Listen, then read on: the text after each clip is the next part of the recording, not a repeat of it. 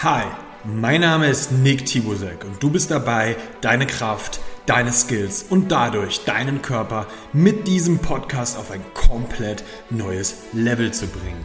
In diesem Podcast lernst du nicht nur, was nötig ist, um erfolgreich zu trainieren, sondern auch, was du brauchst, um langfristig gesund zu bleiben.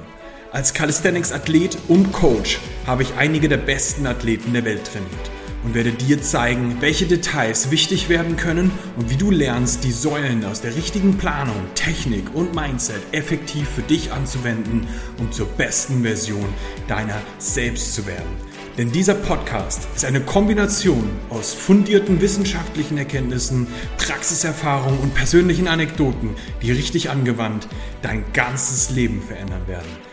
Wenn du mehr Leistungsfähigkeit, Ästhetik, Skills und mentale Kraft für dich und dein Training willst, bist du hier genau richtig.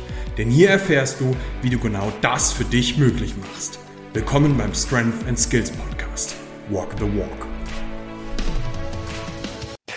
Herzlich willkommen zum besten Podcast der Welt. Herzlich willkommen zum Strength and Skills Podcast. Ich habe heute einen stahlharten Typen am Start. Die Überleitung des Grauens. Bei mir ist Felix Stahl. Und Felix Stahl, wenn dir dieser Name nicht sagt, dann nur, weil du selber noch nicht stahlhart bist. Denn dieser Mann macht Menschen stahlhart, die vorher kaputt waren.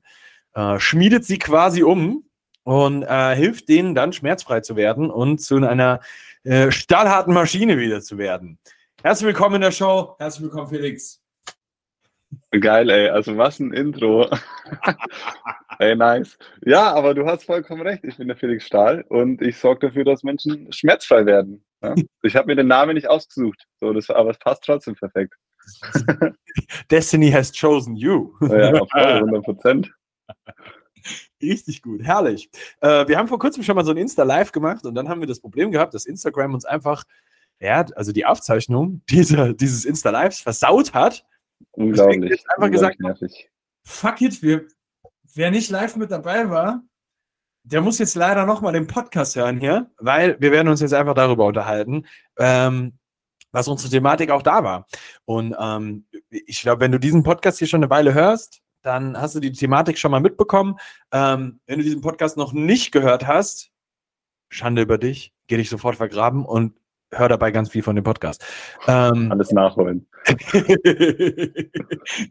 glaube, 126 Folgen nachholen. Jetzt. Jetzt heute noch. Aber vorher diesen hier hören. Dann. Richtig. Und dann wirst du auch verstehen, warum. Denn ähm, die Thematik, die ich ganz, ganz, ganz, ganz oft mit reinbringe, ist das Thema der Big Six. Und ähm, ich glaube, da müssen wir erstmal kurz mit einsteigen, was, was die Big Six sind, für diejenigen, die vielleicht nicht wissen, was das ist. Und dann werden wir so ein bisschen reingehen, warum das eigentlich so krass relevant ist, dass man das macht. Bring it on, Felix. Was sind für dich die Big Six? Ja, für mich, ja, für, für mich, ich meine, es sollte ja für alle gleich sein. Die Big Six sind die, also es sind grundlegende Bewegungsmuster, ne, grundlegende Bewegungsmuster vor allem im Krafttraining verwendet. Wir haben hier einmal im Oberkörper vertikal und horizontaler Zug- und Druckbewegungen. Ne, und das gleiche dann im Unterkörper auch noch. Also Unterkörper einmal Push-Pull und dann im Oberkörper jeweils horizontal und vertikal. Auch noch Push-Pull. Das sind sechs grundlegende Bewegungsmuster unserer größten Gelenke ne, oder Kombinationen daraus. Ne, kleine Gelenke spielen da auch mit, aber das ist so. Das sind die Big Six. Ja. Ich glaube, das ist auch das Relevanteste, dass man erstmal versteht, wenn du Trainingsplanung dir anschaust, so, dann sind das eigentlich so die grundlegenden Bewegungsmuster, die in dem Trainingsplan eigentlich nie fehlen sollten. Egal, was du jetzt machst, so. Das sind erstmal so die Sachen. Und dann kannst du halt da spezifischer reingehen, dass du dann sagst, ey, wir unterteilen das jetzt mal und teilen das, äh, nehmen eine besondere Ausführung davon, die deiner Biomechanik entspricht, die deinem sportlichen Ziel entspricht oder sonst irgendwie sowas, ja. Ähm, du kommst ja ursprünglich aus dem CrossFit, das ja sehr, sehr, sehr, sehr, sehr vielschichtig ist, was verschiedenste Bewegungen angeht. Aber auch, ja. du siehst ja immer, die, dass diese Bewegungen eigentlich so die Grundlage dafür sind, dass du im CrossFit auch wirklich gut wirst. Ja, also wenn du da drin stark bist, dann bist du halt ein Monster und kannst halt alles andere auch besser. Total. Ich meine, wenn wir uns mal CrossFit anschauen, wir machen einen vertikalen Push, aber halt über Kopf. Ne? Wir stellen uns halt an die Wand über Kopf und machen Handstand Push-Ups. Ne? Aber am Ende des Tages ist die grundlegende Bewegungsrichtung die gleiche. Ähm, Und ist letztendlich in dem Sinne auch eine der Big Six. Ja, natürlich gibt es Kombinationen, natürlich gibt es andere Themen noch im CrossFit dazu, aber die Base ist auch im CrossFit die gleiche. Ja, 100 Prozent. Ne? Und um überhaupt einen Handstand Push-Up zu können, musst du vielleicht auch vorher überhaupt mal eine, eine, eine äh, äh Overhead Press gemacht haben, eine strikte. So, das wäre vielleicht ja, so. Wird schon was bringen. Und auch daraus resultiert dann wieder, wenn du das kannst, ja, wenn du ein ordentliches Kreuzheben auf dem, auf dem Kasten hast, eine vernünftige äh, Overhead Press, dann kannst du auch Snatches ähm, besser lernen, weil du halt diese grundlegenden Bewegungsmuster erstmal drin hast. Daraus erfolgt natürlich eine deutlich technischere Variante, aber so ist es ja mit dem Muscle Up und einem Klimmzug auch. Ne? Der Muscle Up ist vielleicht eine krass technische Komponente, während hingegen der Klimmzug äh, äh, erstmal nur ein Hochziehen ist, aber das musst du halt beherrschen, um eine Muscle Up zu können. So. Ja, klar, wenn du nicht hochziehen kannst, wird der Muscle Up schwer. Das wäre halt ein Problem. Ne? Und dementsprechend, wenn wir von sowas reden, dann sind das halt grundlegende Bewegungsmuster. In, wenn du, je stärker du in denen bist, desto besser wirst du halt in, in allen möglichen ähm, Leistungssachen. Jetzt, auch wenn du Kraft-3-Kämpfer bist gehört das ja für dich auch dazu. Dann sind drei davon halt deine Wettkampflifts.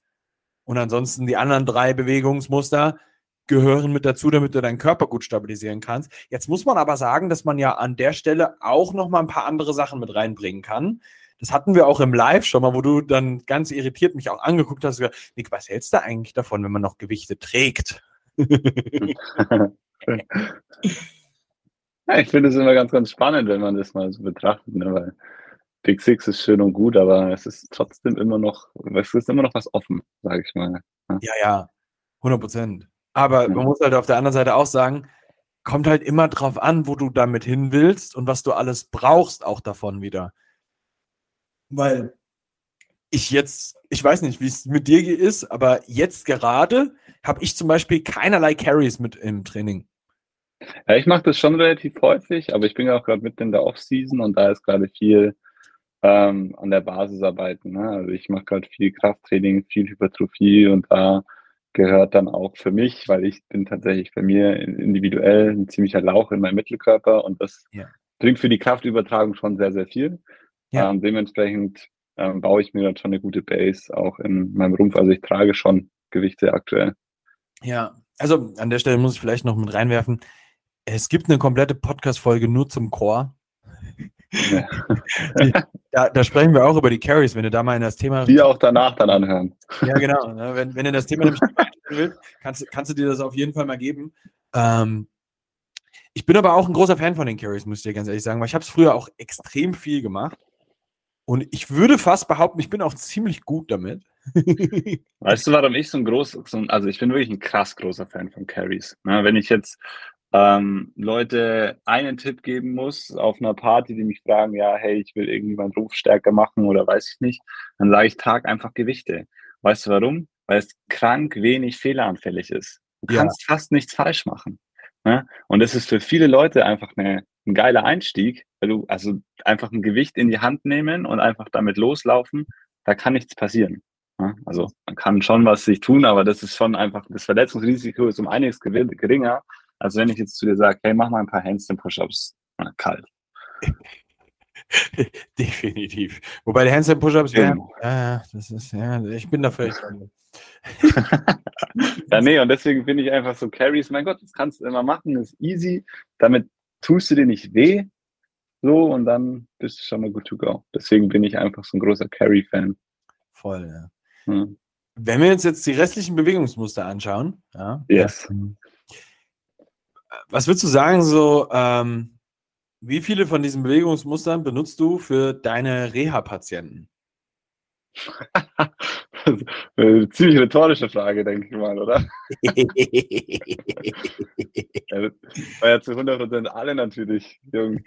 Ähm, also, es ist ja so, ne? also wir kommen natürlich, nehmen wir mal an, es kommt jemand zu mir, Knieschmerzen bei der Kniebeuge, dann ist so die erste Vermutung, ja, dann werden wir uns natürlich erstmal um die Unterkörperteile ähm, der Big Six kümmern oder jegliche Unter Unterkörperbewegungen.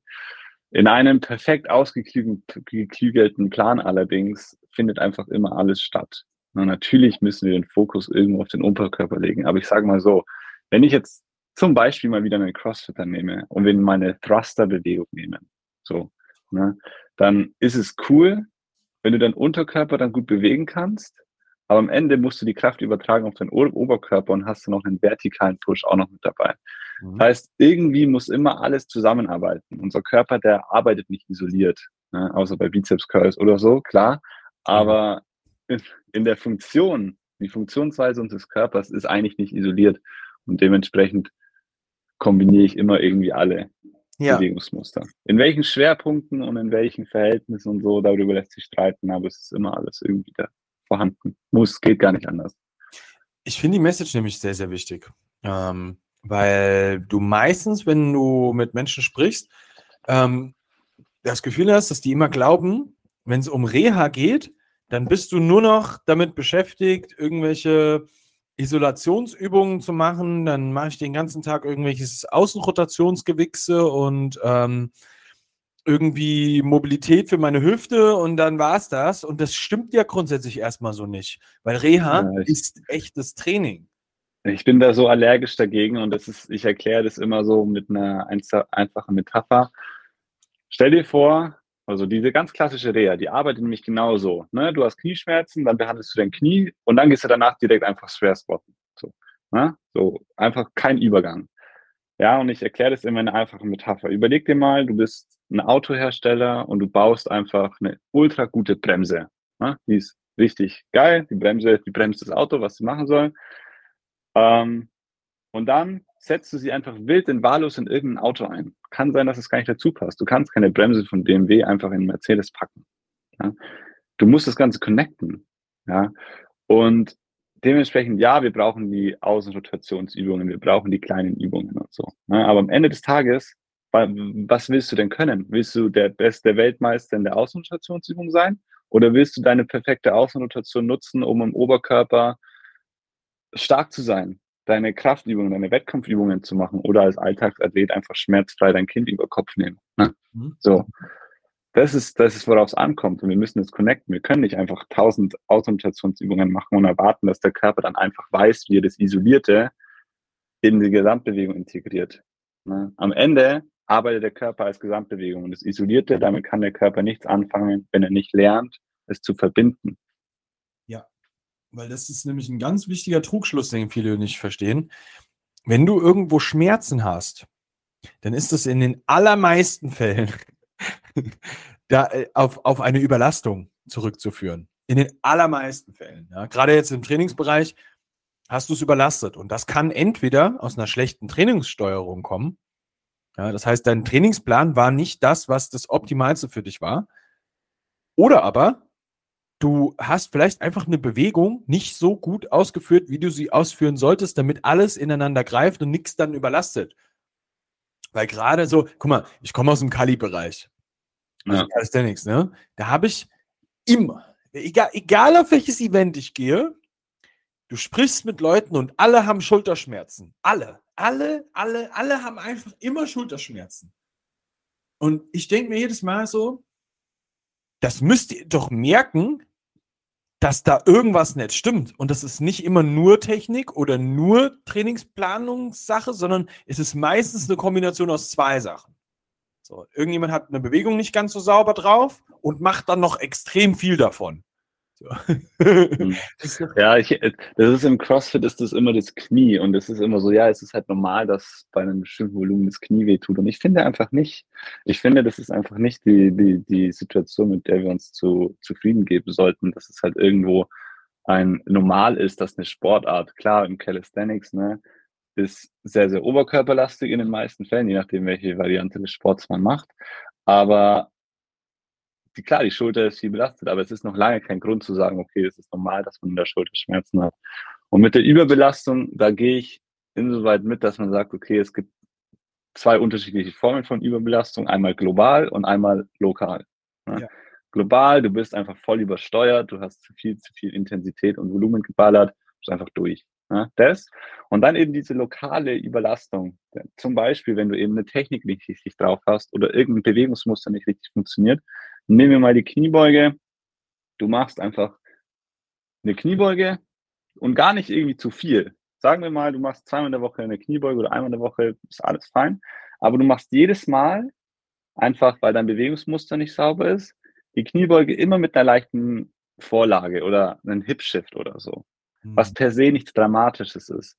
Aber durch diesen Hip-Shift kann es einfach sein, dass zum Beispiel die rechte Hüfte überfordert ist, weil die linke ihren Job nicht mitmacht. Ja. Ne? Und dadurch bist du dann einfach rechts überfordert. Ne? Und deswegen, wie du sagst, ja, Überlastung. Und die Frage ist dann, wie kriegt man diese Kompensation? Weil am Ende des, Körper, äh, am Ende des Tages, je weiter fortgeschritten du als Sportler bist, desto besser bist du darin zu kompensieren. Und diese Kompensation wieder rauszukriegen, das ist dann die Kunst letztendlich. Ja. Ne?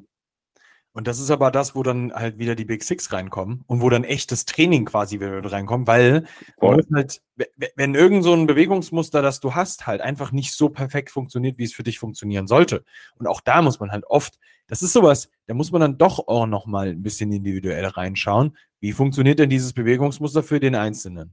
So, nicht, ja, jeder, nicht, nicht jeder ist für alles immer gut geschaffen, so.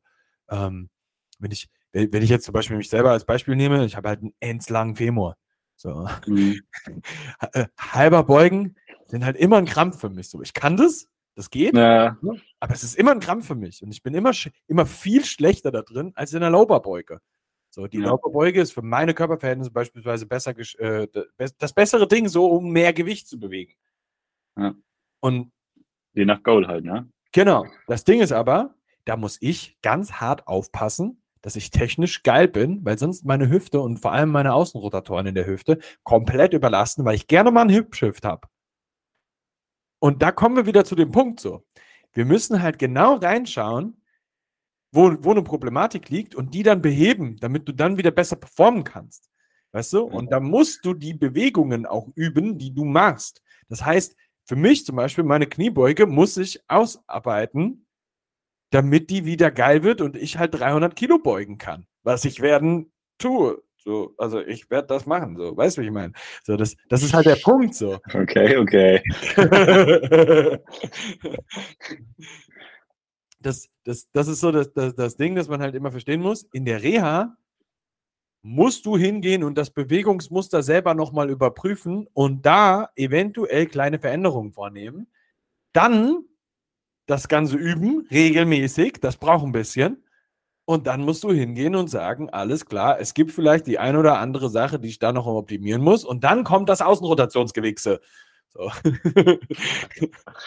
ja, also ich nehme das Ganze immer gerne als Kombination, weil wir müssen mal überlegen, also erstens, na, was wollen wir überhaupt machen? Ne? Willst du Kniebeugen machen? Ist es dein Ziel? Hast du Bock drauf? Oder gibt es deinen Wettkampf vor und du hast gar keine andere Wahl? Ne? Dann müssen wir uns anschauen, wie du sagst, was machst du überhaupt bei der Kniebeuge?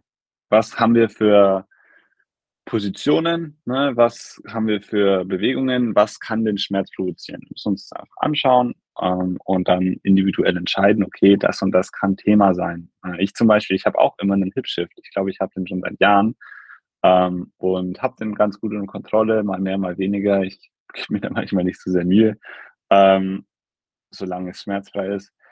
Aber an sich, wenn man jetzt meine Kniebeuge anschaut, ne, immer Hip-Shift, ich schiebe immer nach rechts, weil meine linke Hüfte einfach instabil ist ohne Ende.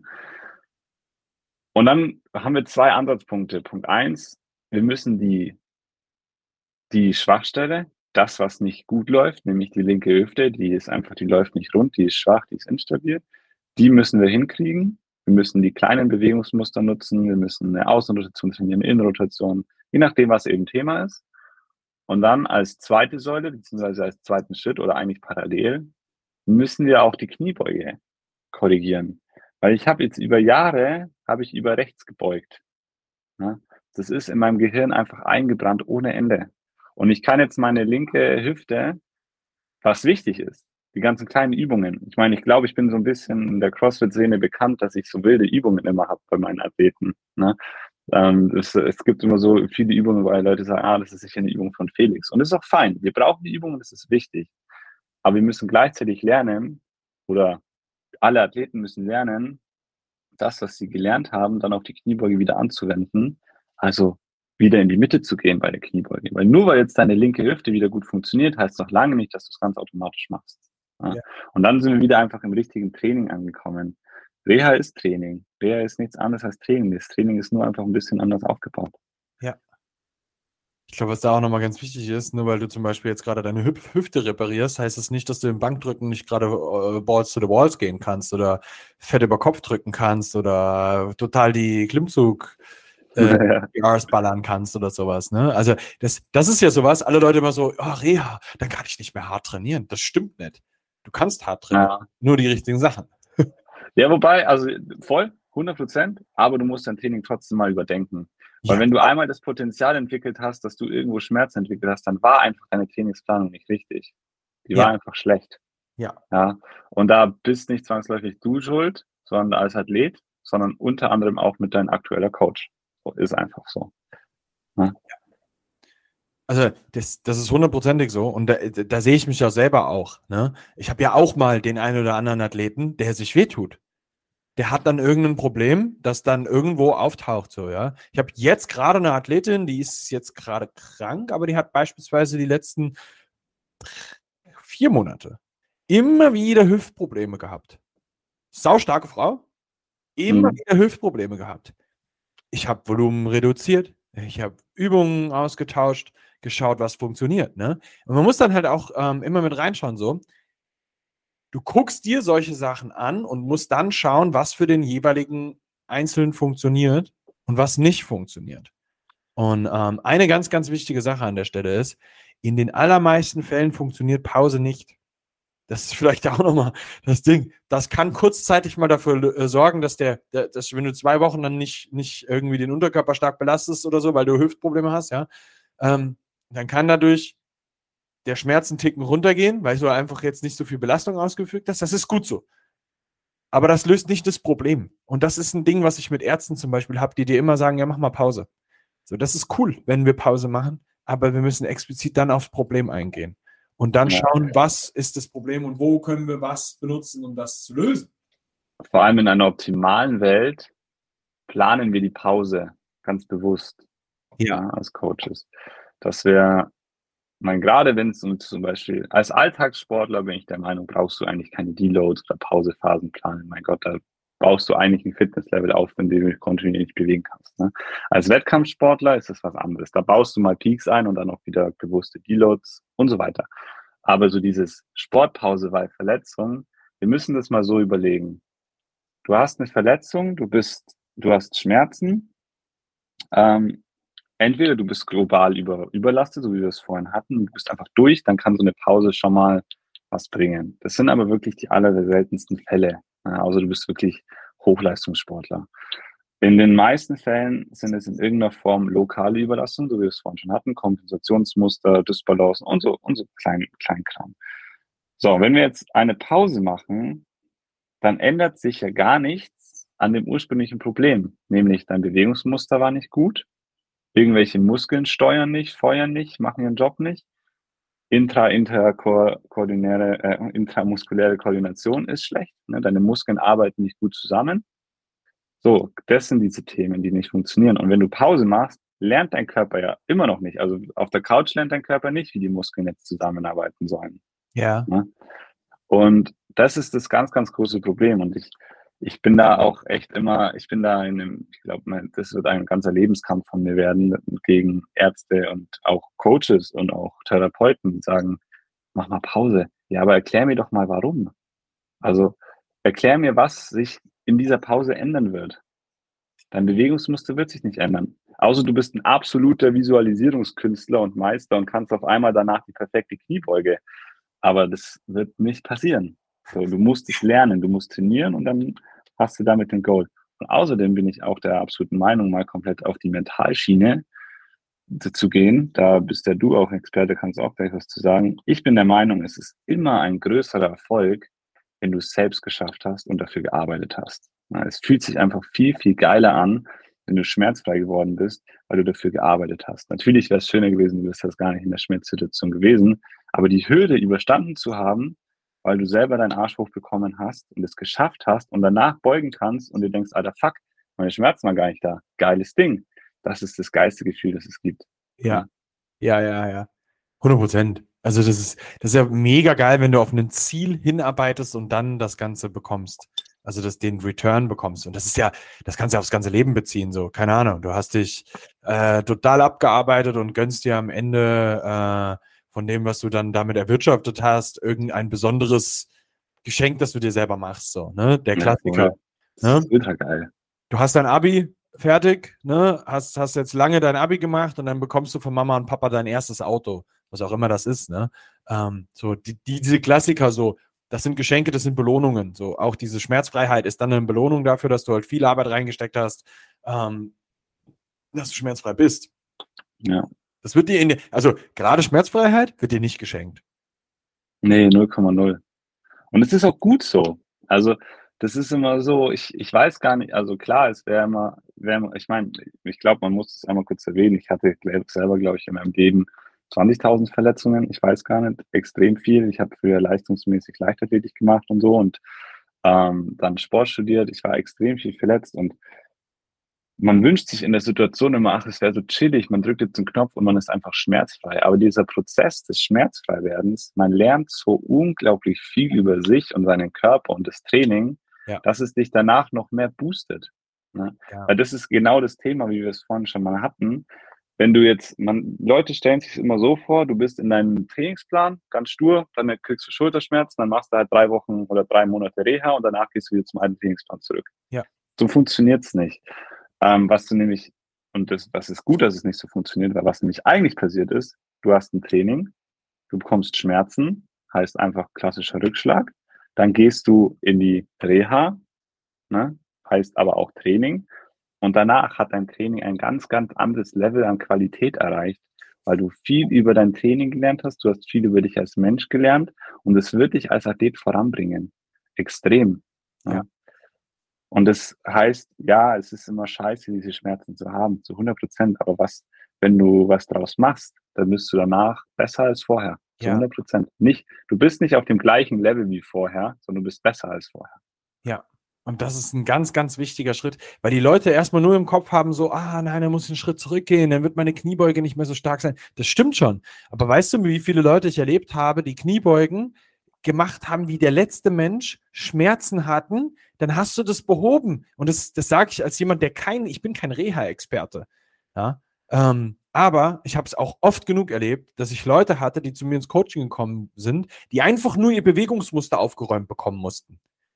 Und wenn du das, das siehst so, ne, dann, dann guckst du dir vielleicht mal das ein oder andere Video an von den Leuten so und dann räumst du das Bewegungsmuster auf. Und wir reden hier von, von wirklich einfachen Sachen so. Einfach eine Kniebeuge ordentlich machen. Und plötzlich haben die keine Knieschmerzen mehr oder keine Rückenschmerzen mehr oder sonst irgendwie sowas. Ne? Und das Ding ist halt, dass in den allermeisten Fällen nur das aufgeräumt werden muss und dann können die schon wieder nach ein paar Wochen, dann let it be, dass du zwei Monate lang das ordentlich auf, aufräumst und dann kannst du schon wieder back into Training langsam gehen. Und nach vier Monaten bist du auf einmal schon wieder mindestens mal auf dem Level, wo du, wo du vorher warst und kannst eigentlich schon wieder draufpacken mit einem besseren Bewegungsmuster. Und das ist der Punkt, den wir immer mit im Kopf behalten müssen. Je besser deine Bewegungsmuster sind, weil du das ordentlich gelernt hast, plus dass du, dass du alle strukturellen Schwächen vielleicht mal wirklich mal ausgemerzt hast, desto verletzungsunanfälliger bist du in der Zukunft. Und wenn es eine Lektion gibt, die ich aus dem Wettkampfsport mitgeben kann, dann ist es ganz klar, derjenige, der am längsten verletzungsfrei trainieren kann, ist der Stärkste. Immer. Ja, voll, klar, auf jeden Fall. Ja. Deswegen ist auch, das ist auch ein guter Punkt, weil dieses, ähm, so, ich, ich, klar sind Schmerzen immer irgendwie kacke. Ne? Aber wenn wir Schmerzen einfach früh als Signal wertschätzen und sagen, okay, ich habe jetzt dieses Signal Schmerz, es ist aufgetaucht und am Ende ist Schmerz nur ein Signal des Körpers, das dir sagt, hey, wach mal auf, Kollege, wir müssen jetzt hier mal was ändern oder es kann noch schlimmer werden. Es läuft einfach gerade nicht so perfekt. Und dann, wenn man das mal so betrachtet, dann bekommt dieser, dieser Begriff Schmerz eigentlich eine komplett andere Bedeutung vom Negativen ins irgendwo Gute. Das ist einfach so ein kleines Wachrütteln. Ja. Man muss halt darauf achten, auf dieses Signal. Wenn es noch leicht ist. Ne? Wenn du halt erst darauf achtest, wenn du dann mit einer Schiene rumläufst, dann war es ein bisschen spät. Ne? Ja. Auch dann lässt sich alles regeln. Zieht sich halt ein bisschen länger. Das Ding ist, also, äh, wenn, wenn ich mir jetzt beispielsweise die Karriere von einem klassischen Wettkampfathleten anschaue, und das ist aber übertragbar auf jeden, das muss man dazu sagen, dann hast du Leute, die haben dann einen Peaking und im Peaking schmerzt irgendwas.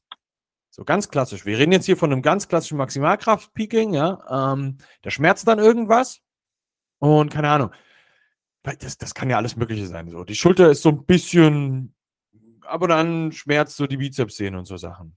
Dann machst du das Peaking, du machst den Wettkampf, du hast leichte Schmerzen mit drin gehabt.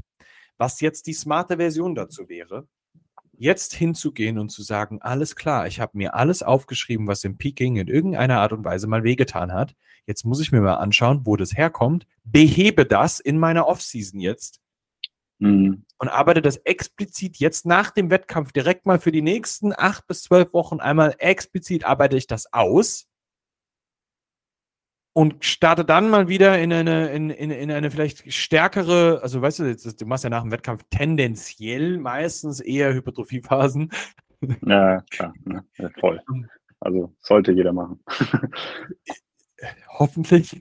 Ja. Ähm, und, und, und in der Zeit kannst du das ja perfekt mit einbauen. Dann hast du ein paar Cube ja, und den ganzen Stuff so, ne? Und dann kannst du ja reinstarten und dann ähm, wieder, wieder in eine Kraft, äh, äh, äh, Cycles, in ein paar Kraftcycles gehen so. Und dann siehst du ja, ob das geholfen hat, was du gemacht hast oder nicht. Das mhm. ist ein bisschen langwieriger, aber dieses, dieses Rehab, Prehab-Denken mehr zu integrieren in deine generelle Trainingsplanung ist essentiell. Oh, das wäre mein absoluter Wunschgedanke, wenn das dann einfach so mehr Platz bekommt im Training. Und die Leute stellen sich das immer so kompliziert vor. Ne? Das ist immer, ich glaube, der, der, der Glaubenssatz oder die Angst, mit der ich als Coach am meisten zu kämpfen habe, ist eben immer genau die, ach, das nimmt zu viel Platz in meinem Training ein. Habe ich dann noch genug Zeit für CrossFit oder, also ich betreue hauptsächlich CrossFitter, aber auch andere Kraftsportler. Ähm, geht dann das nicht alles unter und so. Und die Frage ist immer die, wenn du das regelmäßig machst, zu einem gewissen Grad, wirst du es wahrscheinlich nie einmal als großen Block komplett intensiv machen müssen. Und du hast am Ende viel mehr davon. Ne? Und ich meine, wir haben relativ, ich denke, jeder Athlet, der, der draußen zuhört, oder ich hoffe, macht ein gewisses Warm-up und eventuell, je nachdem, auch teilweise so ein kleines Cooldown noch hinterher. Und es bietet sich doch nichts Besseres an, als diese Parts zu nutzen, um Prehab zu betreiben. Ne? Oder, je nachdem, ob schon Schmerz da ist, Rehab zu betreiben. Das ist simpel ne? und vor allem nicht zeitaufwendig, wenn man es regelmäßig macht. Das ist natürlich der, der Deal, den man dann eingeht. Und wenn wir jetzt mal, wenn wir schon, wenn wir, fangen wir bei der Reha an, ne? Ja, das kommt vor, Prehab, ähm, je nachdem. Fangen wir aber bei, bei der Reha an. Ich meine, es ist, da ist es vielleicht schon so, dass wir mal intensiver darauf achten müssen. Aber es ist auch okay, weil wie gesagt, wir haben gerade schon festgestellt, das macht dich letztendlich besser. Aber wenn wir mal wieder auf die Big Six zurückkommen, ähm, letztendlich ist es auch hier ja schon so, in der Reha, du machst, bleiben wir mal beim Hip Shift. Das ist einfach ein relativ einfaches Beispiel. Die Hüfte verschiebt sich nach rechts bei einem Deadlift, bei einem Squat oder ähnliches zum Beispiel. Ähm, dann machen wir Übungen für die Hüfte, um das auszugleichen. Und gleichzeitig perfektionieren wir deine Kniebeuge, dass du einfach richtig lernst, wie man richtig beugt mit einem stabilen Rumpf, mit einer stabilen Hüfte, mit stabilen Knie, um einfach eine gute Kraftübertragung zu haben. Mhm. Ja? Wenn wir jetzt das machen wir, es gibt verschiedene Varianten, je nachdem, wie intensiv du verletzt bist, ob man das in Supersätzen macht, ob man das in Zirkeln macht, ob man das über mehrere Wochen periodisiert. Ne? Das ist alles individuell, aber an sich ist das Prinzip gleich. Wir machen Übungen für die Schwachstelle und kombinieren das mit der einer der Big Six, ne? ja. die eben Probleme bereitet. In der Reha, äh, in der, im Prehab, also in der Prävention, also das, was du eigentlich tagtäglich machen solltest, ne, ist das ist nichts anderes, nur dass wir es halt auf Warm-up und Hauptblock aufteilen, ja, weil wir es sowieso normal trainieren. Ne, wir haben unseren normalen Trainingsblock, wir haben Part A, schwere Kniebeugen zum Beispiel, was auch immer. Dann ist unser, unser Warm-up nicht einfach immer nur das gleiche, nicht immer nur die gleichen zwei Übungen, um dann ein bisschen halt so die Kniebeuge aufzuwärmen, sondern wenn du da ein bisschen Variation reinbringst, Übungen, die dir persönlich was helfen, wenn du deinen Körper kennst und weißt, was dir was bringt, dann betreibst du ganz automatisch Prävention. Das heißt, es ist gar nicht so krass, dass es so viel Platz und so viel Raum und Zeit einnimmt. Mhm. Es ist relativ simpel. Du musst es nur regelmäßig machen. Ja, und mit einer guten Genauigkeit oder mit einem guten Fokus. Ja, voll. Also da kriege ich auch immer ein Herzkasper, wenn die Leute dann ihre äh, Übungen für Gesundheit vorm Fernsehen mit Telefonieren mit Kumpel und weiß ich nicht machen. Da kannst du dich nicht konzentrieren auf deinen Körper. Ne? Wenn du es ein bisschen ernster nimmst, dann kann dein Nervensystem auch besser arbeiten. Ja. Das ist die Message. Das ist, also man kann das ja auch fantastisch ins Training mit rein integrieren. Ich habe jetzt, ich, erzähle dir einfach nur mal von einem, von einem, von einem Prehab-Cycle, den ich mir ans Ende von der, von der Trainingssessions hinten dran gebaut habe. So, ne? Ja. Für mich ist, ich, ich brauche halt eine gewisse Rumpfstabilität. Ähm, und die meisten Sachen, die ich mache, haben nichts mit Rotation zu tun. Das heißt, ich müsste eigentlich mal Rotation im Rumpf machen. Plus, Ja. ich weiß, dass ich Außenrotatoren technisch, sowohl links wie auch rechts, in der Schulter immer ein bisschen, naja, bin. So. Ja. Und äh, dementsprechend muss ich muss aber für meine Handstands und Handstand-Push-Ups eine gute Überkopfbeweglichkeit haben. Ja, und brauche dafür aber eben auch stärkere Außenrotatoren. Das heißt, was habe ich also einfach als Zirkel? Ich mache App-Wheel Rollouts, habe Windshield Whippers an der Stange hängend, so, weil ich, ich habe einen Ja. starken Rumpf und kann das halt hängend an der Stange machen und mache dann äh, Cuban Rotations und Trap äh, und Trap Free Races ähm, und habe die vier Übungen einfach als einen Zirkel hinten dran gebaut. Ja, ist easy. Perfekt. Easy. Dann kannst du nichts falsch machen. Ne? Nee, kannst du nicht. Ich persönlich würde jetzt immer noch sagen, ja, okay, variier auch mal. Also bleib in den Bewegungsmustern, ne? weil die Bewegungsmuster sind die, die dir wichtig sind und die du brauchst. Aber variier einfach mal die Übungen. Einfach, ja, Variation bringt immer dem Körper ein bisschen mehr Bulletproof Genau. ähm, Fähigkeit rein. Ne? Also dazu Aber an sich ist das super gut machbar. Das ist echt kein Thema. Du musst nur deinen Körper kennen. Genau. Ne? Also der Zirkel ist jetzt nichts, was ich seit drei Jahren mache oder so, sondern Na klar. der, der ist für zwei Blöcke bei mir drin. Dann wird der variiert. So, dann Ja. kommen da, kommen da, also ersetze ich die Übungen halt, ne? Wobei Rollouts bleiben drin. Rollouts sind geil. Voll geil. Mach ich auch gerade. Ja, aber wenn wir jetzt mal, also ich, ich kann mal so, so eine, eine Timeline von einer, von einer Cross, von einer typischen Crossfit-Athletin von mir geben. Ne? Die ist jetzt schon relativ lange bei mir, ähm, macht inzwischen Wettkämpfe wieder, alles fein, alles schön und gut. Die hatte sehr, sehr starke Knieprobleme. Ne? Und am Anfang, als sie zu mir kam, dann haben wir, wir sind nie aus dem CrossFit-Training rausgegangen. Wir haben einfach nur die Schwerpunkte ein bisschen anders gesetzt. Wir haben am Anfang natürlich mehr fürs Knie gemacht. Wir haben mehr dafür gemacht, dass sie schmerzfrei beugen kann. Bei ihr war es krass mit der Beuge. Das Knie hat, war komplett instabil, hat geschmerzt ohne Ende. Und da haben wir am Anfang natürlich mehr den Fokus darauf gelegt, dass das alles schmerzfrei wird. Wir haben aber immer ein bisschen CrossFit dabei gehabt. Sie soll ja auch CrossFit machen und der Körper muss ja auch in den Bewegungen drin bleiben. Alles fein. Und inzwischen ist sie zu 100% schmerzfrei. Zu 99%. Es kann immer mal sein, dass was wehtut. Das ist, wir leben in Illusion, wenn nichts was, nie, was wehtut. Ne? Es ist einfach so. Ja, ja, ja. Ähm, aber sie ist eigentlich schmerzfrei. Ne? Die macht Wettkämpfe. Morgen ist zum Beispiel wieder ein Wettkampf, wo sie teilnimmt. So ist alles, alles geil, alles perfekt. Der Unterschied aber zu vorher ist, also bevor sie bei mir war, sie macht vor jedem Training einen Block, der ihre Schwachstelle immer so ein bisschen weiter noch bearbeitet und trainiert. Einfach, dass es nicht wiederkommt. Ne? Weil wenn wir nämlich den Gedanken immer noch haben, dass wir sagen, okay, Reha ist erledigt, ich mache alles wie vorher, dann geht's wieder schief. Ja, wir müssen was ändern. Und sie macht, wie gesagt, CrossFit, Wettkampfathlet und hat trotzdem Zeit für diese, für diese, ähm, für diese Prehab-Sachen. Und sie ist Lehrerin und hat einen Vollzeitjob und coacht noch neben meiner Box und sie schafft es zeitlich. Es ist also machbar. Ich sehe schon, dieses Zeitthema scheint wirklich was zu sein, was sehr, sehr Es, viel. scheint ein, Rie- es, scheint ein, Rie- es ist ein Riesenthema. Wirklich, weil eben diese Angst immer groß ist, ja, ähm, jetzt muss ich mein Training unterbrechen oder so. Oder jetzt ist, immer- ich kann meinen Trainingsplan nicht mehr verfolgen und so. Das ist echt ein Riesenthema. Gerade bei so Reha. Sehe ich, sehe ich.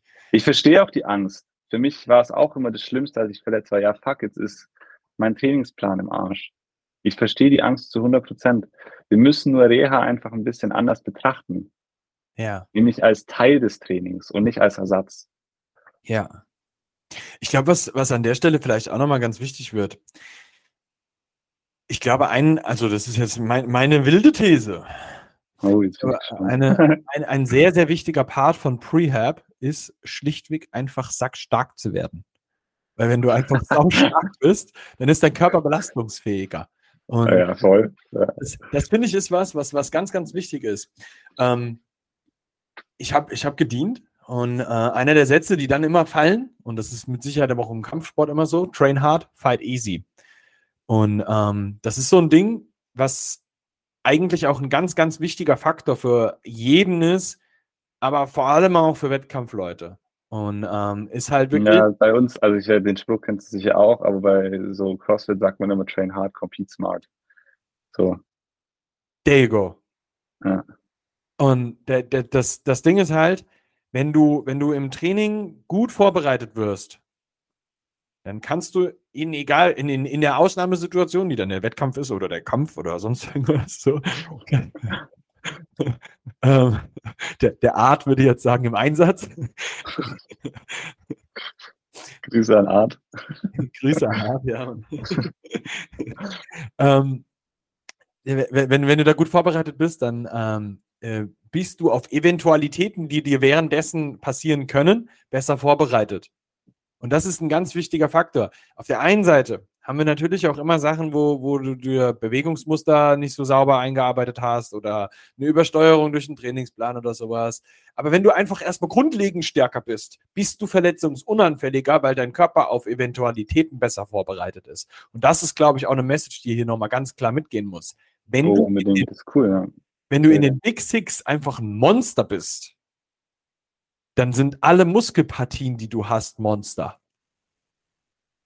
Das ist ein ganz wichtiger Punkt. Wenn du die gut machst, wirst du automatisch alles andere besser machen können. So, wenn du eine krasse OHP hast, wirst du gut in Handstand Push-Ups sein. Nicht vom Skill her, aber vom Kraftlevel her. Wenn du eine krasse OHP hast und einen krassen Deadlift, wirst du halt geile Snatches können. Rein vom Kraftlevel her. Natürlich müssen wir jetzt noch anschauen, dass du den Skill gut beherrschst und blablabla. Aber wenn du da einfach besser drauf vorbereitet bist, weil du halt stark bist, dann ist dein Rumpf stark, deine Hemis sind am Start, deine Schultergürtel ist stark genug, du hast genug ähm, Überkopfbeweglichkeit auch, ja, und kannst da gut stabilisieren. So. Das sind aber Sachen, die du dir ausarbeitest über die Big Six. Und da kommen wir, schließen wir den Kreis auch wieder. Wenn du in den Big Six ein Monster wirst, wirst du in allen anderen Bereichen auch stark sein. Weil die meisten anderen Sachen sind eher skilllastiger. Und die bilden, und die Big Six bilden die Base zu den skilllastigeren Sachen. Und das ist ganz wichtig zu verstehen. Yes, absolut. Was ich da noch direkt, wenn wir uns mal anschauen, was ich da genau zufügen würde, wenn wir uns mal anschauen, wie Verletzungen oder so Schmerzen kommen und entstehen. Es passiert tatsächlich ganz, ganz häufig in Situationen, wo was passiert, was nicht vorhergesehen war. Bei Spielsportlern eine plötzliche Reaktion oder ähnliches. Bin mit Ja. meinem Handy. Moment. Man hat es nicht gehört. Ich mal kurz Flight Mode an.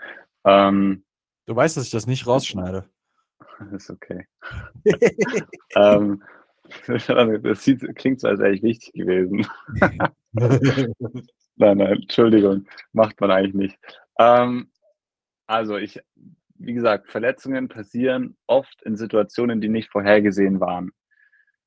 Im Sinne von, dein Körper wusste nicht, wie er damit umgehen soll. Ne, Es gibt ja immer zum Beispiel diesen Glaubenssatz oder diesen Gedanke, ähm, was sehr, sehr weit verbreitet war, inzwischen zum Glück nicht mehr so ist, dass man eine Wirbelsäule nicht beugen und rotieren gleichzeitig darf.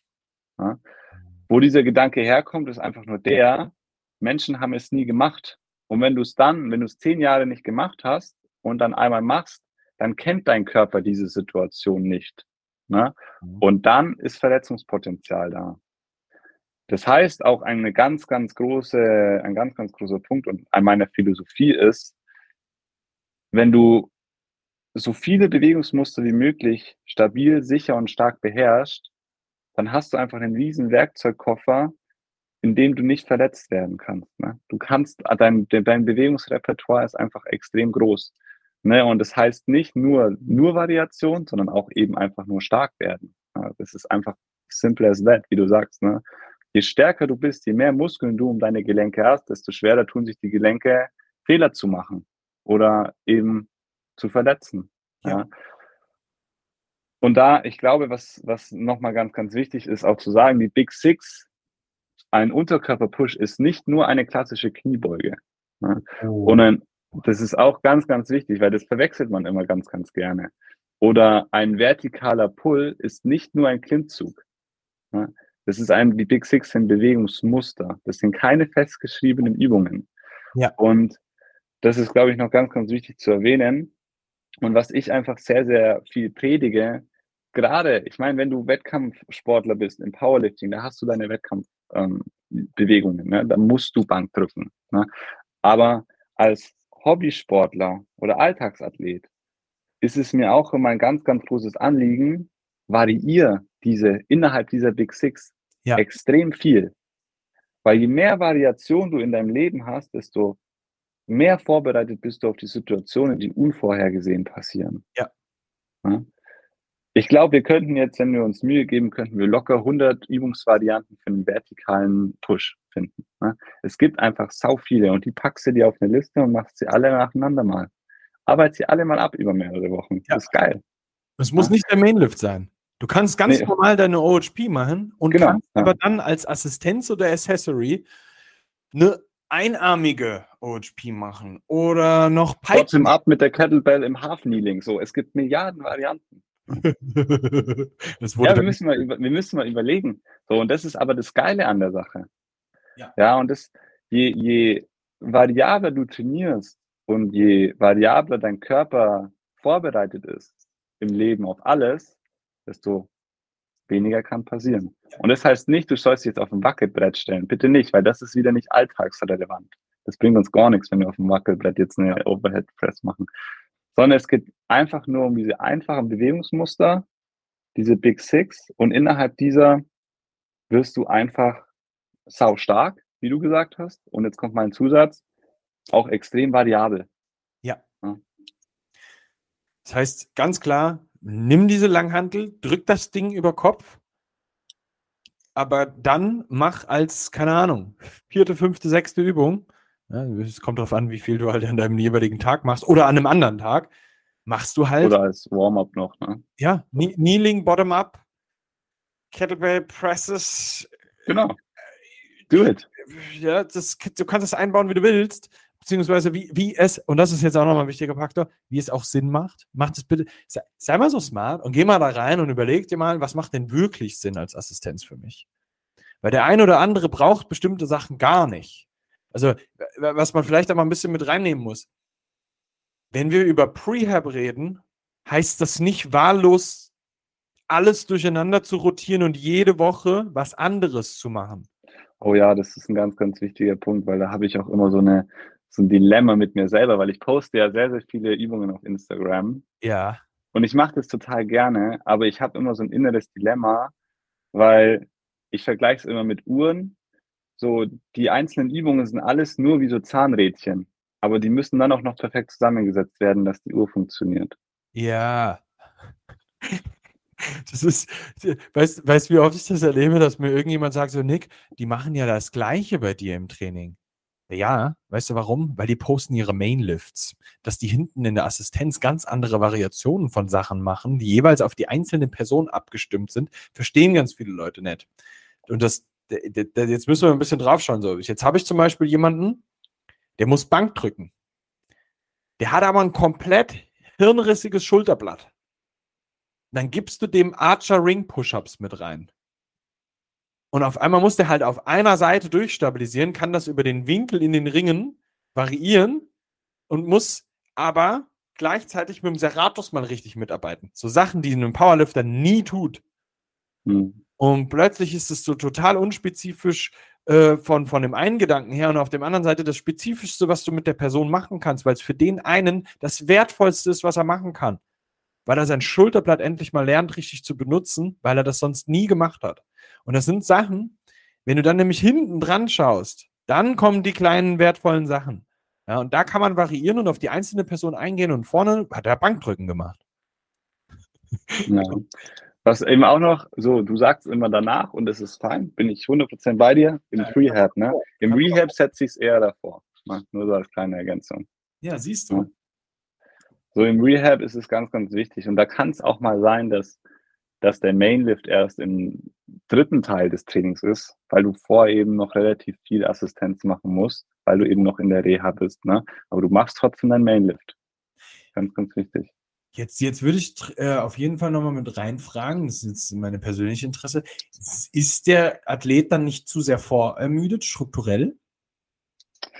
Das ist eine sauspannende Frage, weil diese Vorermüdung, die kann dir auch was bringen. Ne? Gerade, also je nachdem auch, was du für einen Zielsport hast. Im CrossFit bist du quasi 24-7 vorermüdet in dem Workout.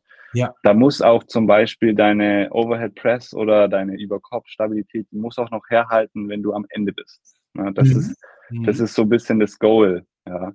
Ähm, das heißt, also je nachdem, wo wir uns in der Reha befinden, machen wir absichtlich eine Vorbelastung. Aha. Heißt, wenn wir jetzt zum Beispiel komplett an der Anfang, am Anfang von der Reha sind, dann müssen wir natürlich schauen, dass das alles mit der Vorbelastung und so alles nicht zu viel wird. Ne? Da sind wir aber sowieso noch in dem Teil, wo es ganz, ganz wichtig ist, wirklich voll auf diese Verletzung zu schauen. Da ist der Mainlift einfach nicht im Fokus, vor allem nicht bei den ursprünglichen Gewichten. Ja. Da bleiben wir in dem Bewegungsmuster drin, aber wir gehen eventuell mit der Intensität einfach runter. Ne? Ja. Später in der Reha wird es immer wichtiger, ähm, den Mainlift wieder nach vorne zu setzen oder absichtlich eine Vorbelastung reinzubauen. Hm. Ja, weil gerade, also je nachdem eben welcher Sport, welcher Sport, aber im, zum Beispiel im CrossFit, da bist du nur in der ersten Minute recovered und dann bist du immer unter Vorbelastung. Ja? Und auch dann muss dein Körper noch ready sein ja? und stabil halten können und nicht verletzungsanfällig zu sein. Das heißt, ich nutze die Vorbelastung als Tool, ganz bewusst. Ja, Richtig geil. Also das, das fand ich jetzt auch nochmal ganz wichtig, weil es mich auch beschäftigt hat. Wie setzt ja. was wie wo wann ein? Weil ich natürlich auch schon den Einfluss eben auch schon hatte, dass mir jemand gesagt hat, ey, Außenrotatorentraining vor dem Training für die normalen Menschen ist meistens voll für den Arsch, weil die ihre Außenrotatoren komplett überlasten und dann nicht mehr richtig einsetzen können innerhalb einer Übung. Also dieses das kommt aber auch, als, also die Frage ist halt auch, wie machst du es vorher? Ne? Es gibt nämlich auch den Case, dass du Leute hast, die einfach die Außenrotation nicht stabilisieren oder ansteuern können. Was ich dann mache ist, wir machen es als Warm-up, aber mit einer RPI von sieben. Ne? Ja. Dass wir es einfach, dass wir es nicht müde machen, sondern einfach nur aufwecken, sage ich mal. Ja. Ne? Ja, dann gehen wir zum Beispiel in den Main Lift rein, wer auch, oder in diesen Hauptpart des Trainings, was auch immer das sein mag. Und gegen Ende des Trainings gehen wir dann nochmal in diese Außenrotation rein, aber dann mit einer RPE 9. Aha. So, also wir können mit dieser Vorbelastung spielen. Ja. Das, das war gerade ganz, ganz wertvoll. Siehst du das? Das heißt, auch da kann man dann wieder schauen, wie man das Ganze dann individuell auf eine Person ein, äh, abstimmt, weil das halt immer wieder so. unterschiedlich sein kann. Genau, vor allem je nach Zeitstrahl auch in der Reha. Ja. ja. Also je nachdem, wo wir uns gerade befinden. Es kann sein, dass ich zum Beispiel ganz bewusst, so wenn ich so in dem letzten Schritt der Reha, was quasi eigentlich dann schon wieder Prehab ist, dass ich mal ein Emo mache, so Every Minute on the Minute, wer es nicht kennt, mal kurz googeln, ähm, mit einer Übung, die krass auf die Lunge geht, dass du müde wirst ohne Ende, dann eine Übung quasi Prehab, Assistenzübung und dann eine Übung Mainlift in Anführungszeichen, dass du unter krasser Ermüdung das machen kannst. Ne? Ja. Das ist relevant, aber halt hauptsächlich für Wettkampfsportler dann. Ne? Das ja. ist schon wichtig zu sagen an der Stelle. Aber wie gesagt, die Vorbelastung ist so, es gibt ja so diese Trainingsparameter, Wiederholung, Satz, alles Mögliche oder Trainingssteuerungstools. Ne? Und für mich ist Vorbelastung gehört damit dazu. Du kannst damit ganz bewusst spielen. Ganz geil. Ganz geil. Das heißt, ich stelle mir das jetzt vor, du haust jemanden aufs Airbike, dann äh, macht der Cossack Squats und dann gibst du ihm eine schwere Frontbeuge. Ist, ja, das ist so in der Form. Also ich will, wenn man kann machen, Airbike, dann zum Beispiel ein Cossack Squat und dann kannst du einen Thruster machen. Okay. Das ist ein bisschen äh, sportartspezifisch in dem Fall. Ja, ja. ja. Okay, okay, dann habe ich, dann ich eine Vorstellung. ja, genau. Aber wie gesagt, das ist, das ist alles eine Frage, des, also das mache ich nicht am Anfang von der Reha, auf gar keinen Fall. Na, da müssen wir schauen. So, ich, ich erkläre das auch immer gerne mit dem Nervensystem. Ne? Denn wenn du eine Schwachstelle hast in deiner Kniebeuge, die Hüfte, bleiben wir bei der Hüfte, ja, dann ist es mein Goal als Coach, der Menschen schmerzfrei macht, dass das Nervensystem zu dem Zeitpunkt, zu dem wir die Hüfte bearbeiten, zu 100% da ist. Hm. Ja? Weil wir müssen lernen. Am Ende werden deine Bewegungsmuster im Nervensystem gespeichert. Ja? Und dann muss dein Körper ready sein. Ja? Das heißt, deswegen setze ich am Anfang Reha-Übungen gerne an den Anfang des Trainings. Je fortgeschrittener die Reha ist, desto weiter kann es nach hinten wandern. Ne? Um ganz bewusst eben diese Vorbelastung zu haben. Das Nervensystem kann sich wieder mehr auf die Mainlifts konzentrieren und so. Hat mehrere Gründe. Und als dritten Step baue ich es mitten ins Training rein, wo der Körper das eigentlich nicht erwartet, um ihn ready zu machen für alles. Ja. Nice. Geil. Mega, ohne Scheiß. Ähm, wenn ich jetzt so nach einem Tipp für Re äh, Reha und ja, Rehab und Prehab fragen würde, was wären so deine Number One für jeweils Reha oder Prehab? ähm, wow, schwer, wenn ich nur einen nein. also ich, ich, ich würde tatsächlich Rehab und Prehab mit reinnehmen ähm, als, als eins tatsächlich, weil es am Ende des Tages ist relativ ähnlich, weil wir in beiden Fällen die Bewegungsqualität verbessern müssen. Ja. Es geht immer, egal ob in der Reha oder in Performance-Optimierung oder im Prehab, geht es immer um Bewegungsqualität, Verbesserung. Ja. Und ja, wenn ich ein Tipp, wow. Also ich glaube, das, was wir jetzt vor kurzem gesagt haben, so die Kombination daraus, variiere extrem viel, aber werde unglaublich stark da drin. So, so in die Richtung. Ja. Das war genau das, was ich hören wollte.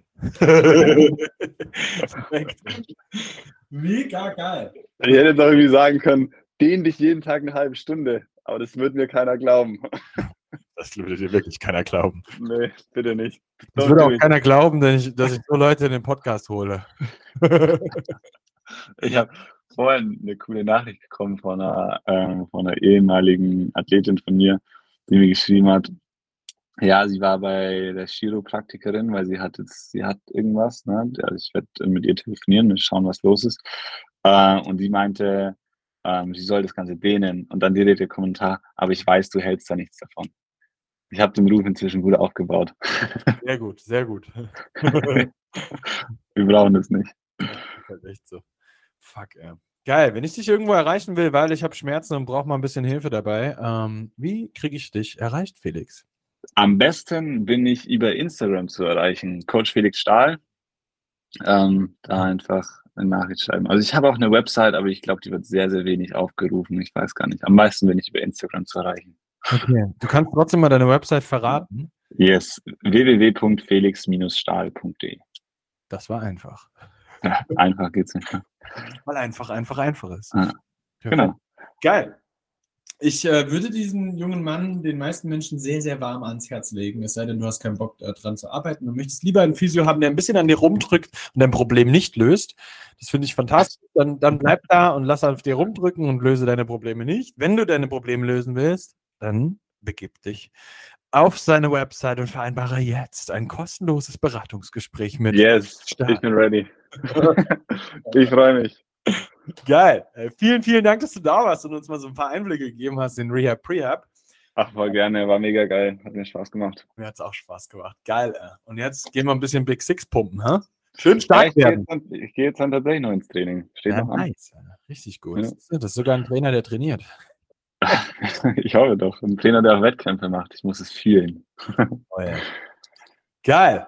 Alright, dann wünsche ich dir einen guten Pump und vielen, vielen Dank, dass du da warst. Und dir als Zuhörer, vielen Dank, dass du äh, uns deine Aufmerksamkeit geschenkt hast. Tu uns den Gefallen. Geh auf den nächsten Bewertungsbutton, ob das Spotify ist, Apple oder sonst irgendwas, gib uns fünf Sterne. Tu es. Tu. Unbedingt. Für den Algorithmus. vielen Dank. und bis dahin. Ciao. Tschüssi.